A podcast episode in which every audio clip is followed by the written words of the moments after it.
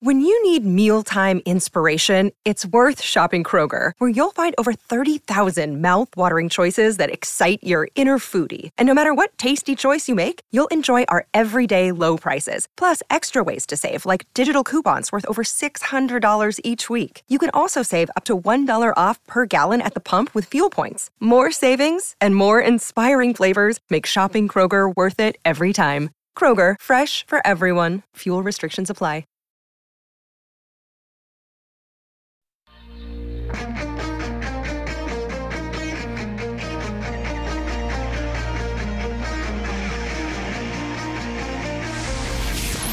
Edmonton's home for breaking news on your favorite teams. This is Inside Sports with Reed Wilkins on 630 CHED. Okay, 3 minutes into the second period, Flames and Wild still looking for a goal.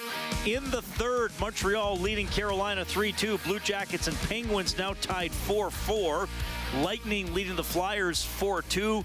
Maple Leafs and Devils in a 2-2 tie. Marner has his 23rd. Panthers up 2-1 on the Golden Knights with about 14 minutes left. So Florida trying to do Edmonton and the other Pacific Division teams a favor there. Late second period, Sabres and Islanders in a 1-1 tie. Cousins has scored again. Got one against the Oilers last night. Now has his 25th of the season. And later, Ducks at Seattle. Blues at Coyotes. Sharks at Avalanche. Curling tonight, it is 8-1 for Team Alberta, skipped by Cooey, leading Nunavut. That is after seven ends. And the clapping provided by, that's more of a golf clap, wasn't it, than a curling clap? It's the best I can do. Hey, can I just say I'm in awe on being in here? The chandelier is a little much in the studio, but yeah. I don't think I've ever worked out of this room before. Well, this was the room. Bryn Griffiths is here, by the way. I'm sure many of you will know that voice, but just in case you don't.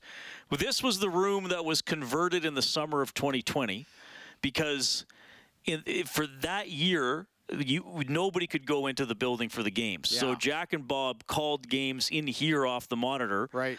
I was in the traditional CHED Chalk studio you're familiar with, and Rob Brown was... I think he was actually in BC at the time, so he dialed in remotely. Can you believe we've got through that? Like, really, how we got through that? Yeah, it's coming amazing. Up on 3 years since it really started happening. Stunning. Eh? But this room, I believe I'm the only talk show host that still uses it because, as you can see, I like the positioning of the TVs. So I'm fighting for this tooth and nail to remain a talk. It doesn't need to be turned back into a boardroom. We have enough space. No. Very nice. Well, thank you. The shag rug could go at any time, but I still... Hey, listen, whatever it does, it deadens some money the sound. There. Anyway, it's great to be with you It's great tonight. To see you. Thanks for dropping by. If for some reason people listening, we have new listeners and new Edmontonians all the time. Bryn would be how do I best describe you? Longtime Edmonton broadcast personality. Sure. And I somewhat medium-length tenure as the Oilers media relations guy. Sure, yeah. You summed it up beautifully. I'm from here, so... For me, lifelong Edmontonian. Yeah, I grew up here. To tell you how far back I go, I listened to Halsey as a young kid on a transistor radio that, you would tune in, and Brian would be doing the football games from Clark Stadium.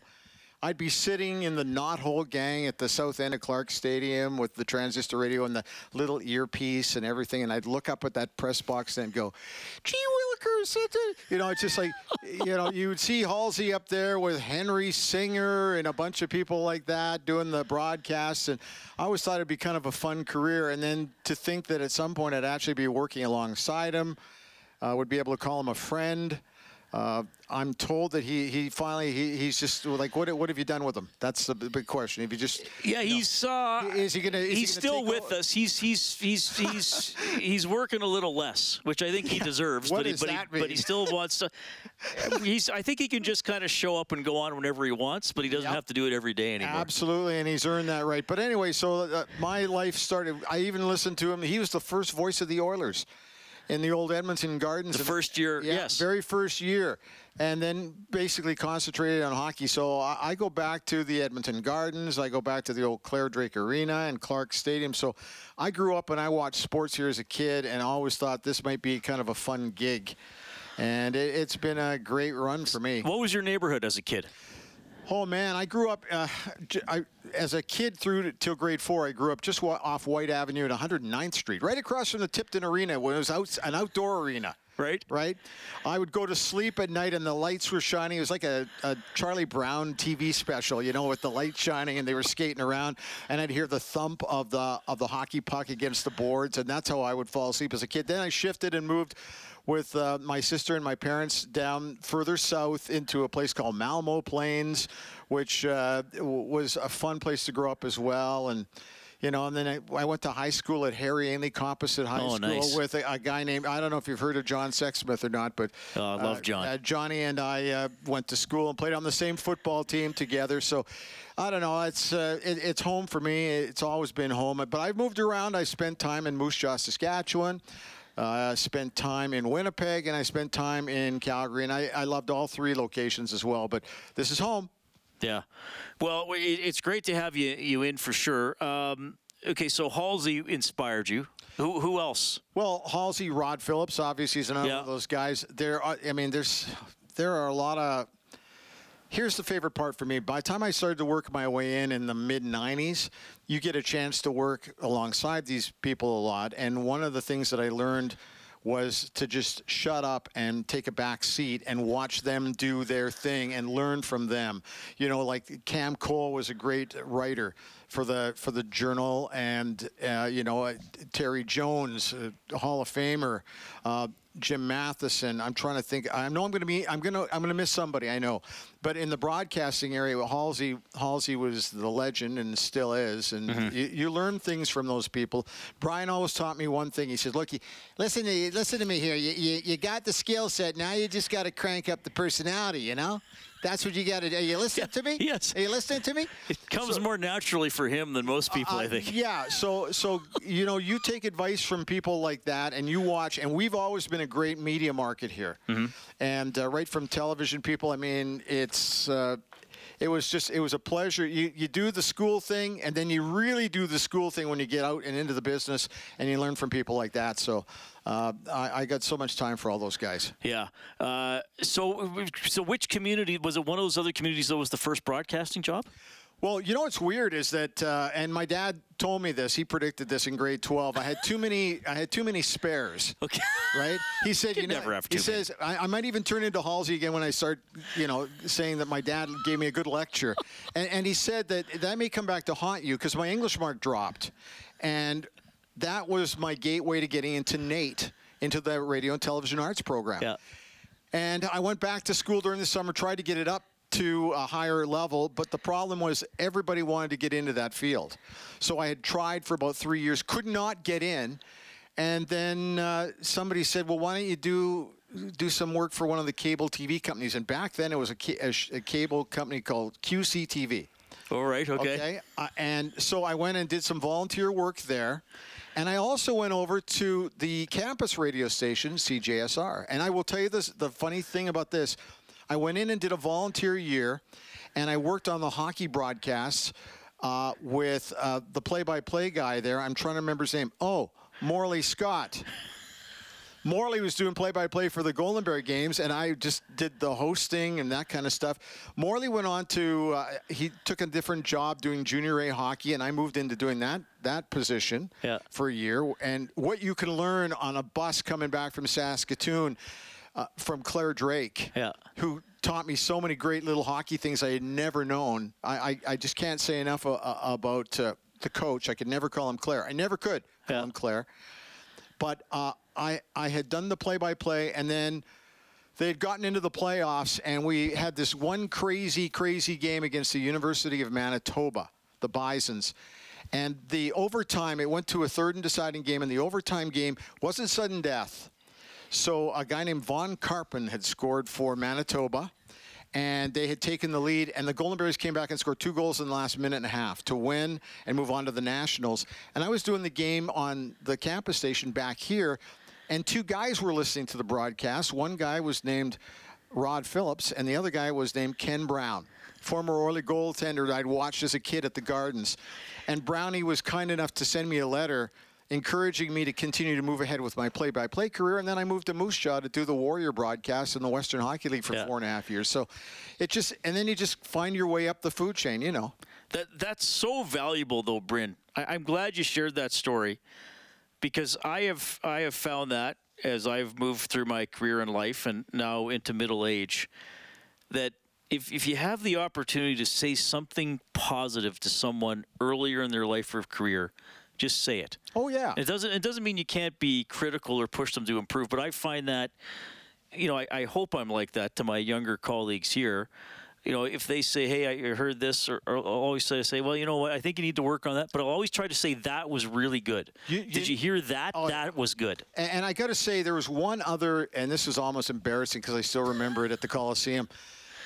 I grew up watching Stampede Wrestling with Ed Whalen. Now, there's going to be some of the audience is going to have no clue what I'm even talking about. I think most of the audience will have a clue. Okay, well, look it up. If you don't know, and this is what I say at home to, like, the young guys at home, Google it. Yeah. Anyway, so Ed Whalen was doing the play-by-play for the Calgary Flames at the time, and for some reason I had done this impression of Ed Whalen downstairs in the locker room, and John Garrett was there.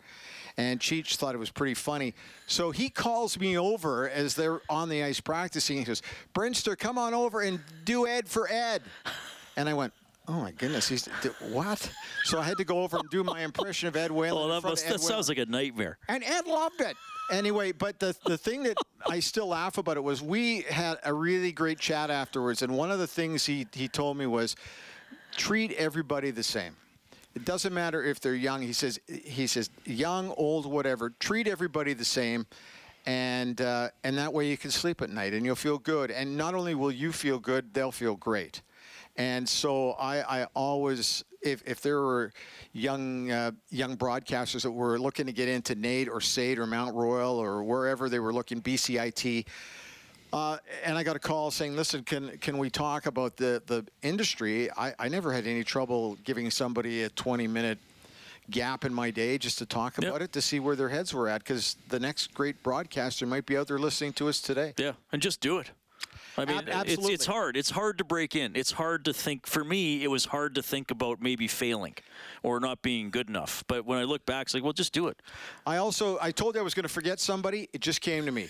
John Short is another guy. Amazing. John Short is another guy in the evenings who did a talk show. I think he went 9 to midnight, and that's usually... Yeah, and after Oilers games. Exactly. Yep. And he did a little kids hour or whatever, and I'm sure I phoned into that once or twice and tried not to be too nervous. But John, another great individual, another one of those legends in the market that you learn from. So always give people the time of day, and I'm with you. Okay. Positive, positive, positive. And you know how radio works. We got to take a time out. Yes. Bryn Griffiths is here. He's going to tell some stories from his days with the Oilers. Sure. He's going to talk about some current projects he's working on and some challenges he's gone through recently that he's fought very hard against. It's Inside Sports on 630 CHED.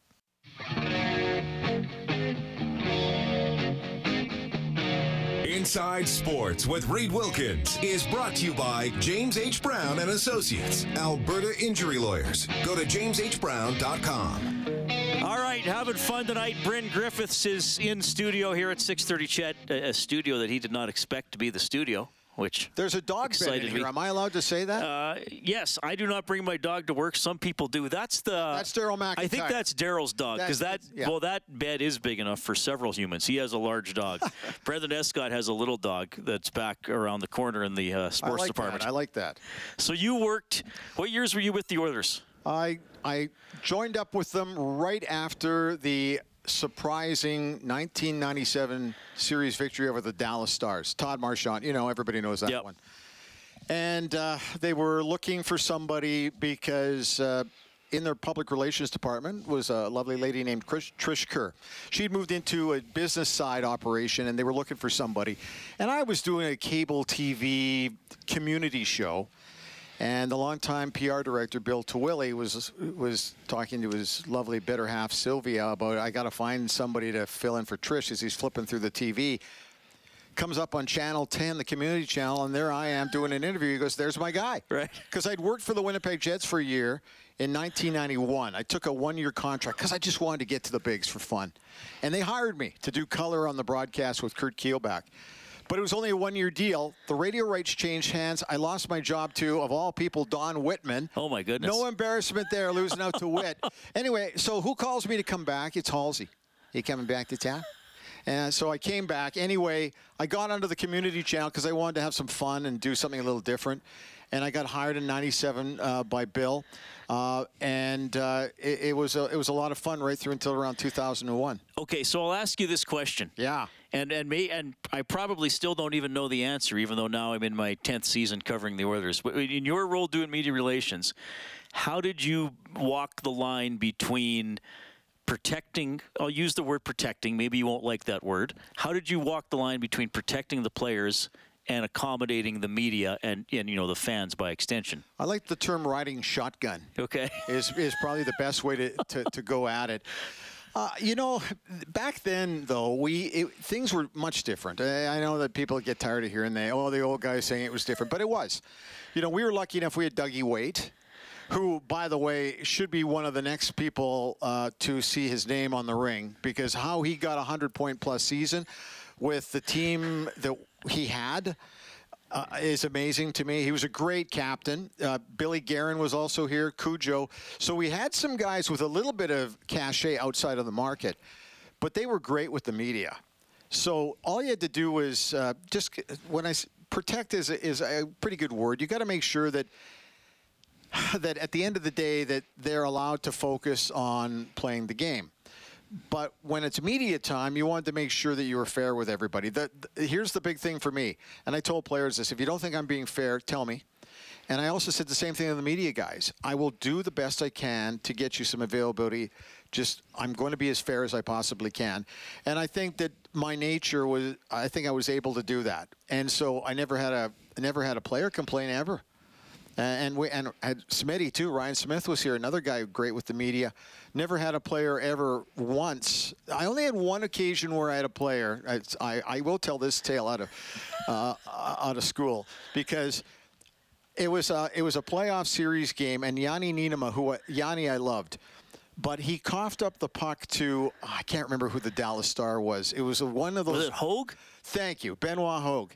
Score. Do you remember that goal? Well, wasn't that like the long overtime game? It was. Yeah. So anyway, I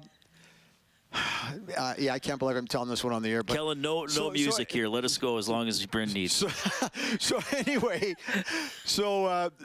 one guy who didn't want to talk to the media after the game was Yanni. Well, that's not how Glenn Sather worked. Glenn Sather was, you get him the hell out there and deal with the media and do it in a scrum one time only, so he can at least explain his side of the story and then shut it down and then just move on. But could not find Yanni. I couldn't find him anywhere, and somebody said he was in the shower. And so it's one of those ones where I mean, I didn't want to have to do it, but I had to peek inside, and there he is, and he's just almost like, I said, Yanni, I got to get you out here. And, you know, there's sometimes where you just have to recognize that the media are an extension of the fan. They have to be. You can never, as a member of the media, you can never forget who you're representing down there. And that's the fan. We got to do this. So he comes out dripping pretty much and puts himself in front of the cameras. I think we got a T-shirt on him or whatever. But I think it's, you know, there's a time to protect the player, but there's also time where you got to, hey, listen, If there's a master screw up, you gotta face the music, yeah, man. So that's the only time that I felt where I was not prepared to protect a player at all. He just had to come out and face the music. Did you cringe? Because I found it uncomfortable being in the room. And yeah, this isn't a shot at the current guys, because it was different last year because we couldn't have little asides. Yeah. Did you cringe when the Leon Matheson thing happened with the Pissique stuff? Yeah, yeah, I did. I laughed, but I cringed at the same time, because the way we were lucky to continue to play hockey through all of that, but the bringing guys in and having them way over there at the desk in front of microphones and having the media guys way back here, it's just not the same. When you get an opportunity after a practice or after a game in what I would call more traditional circumstances where you could, I went into the Oiler locker room, this would have been probably maybe a few months ago.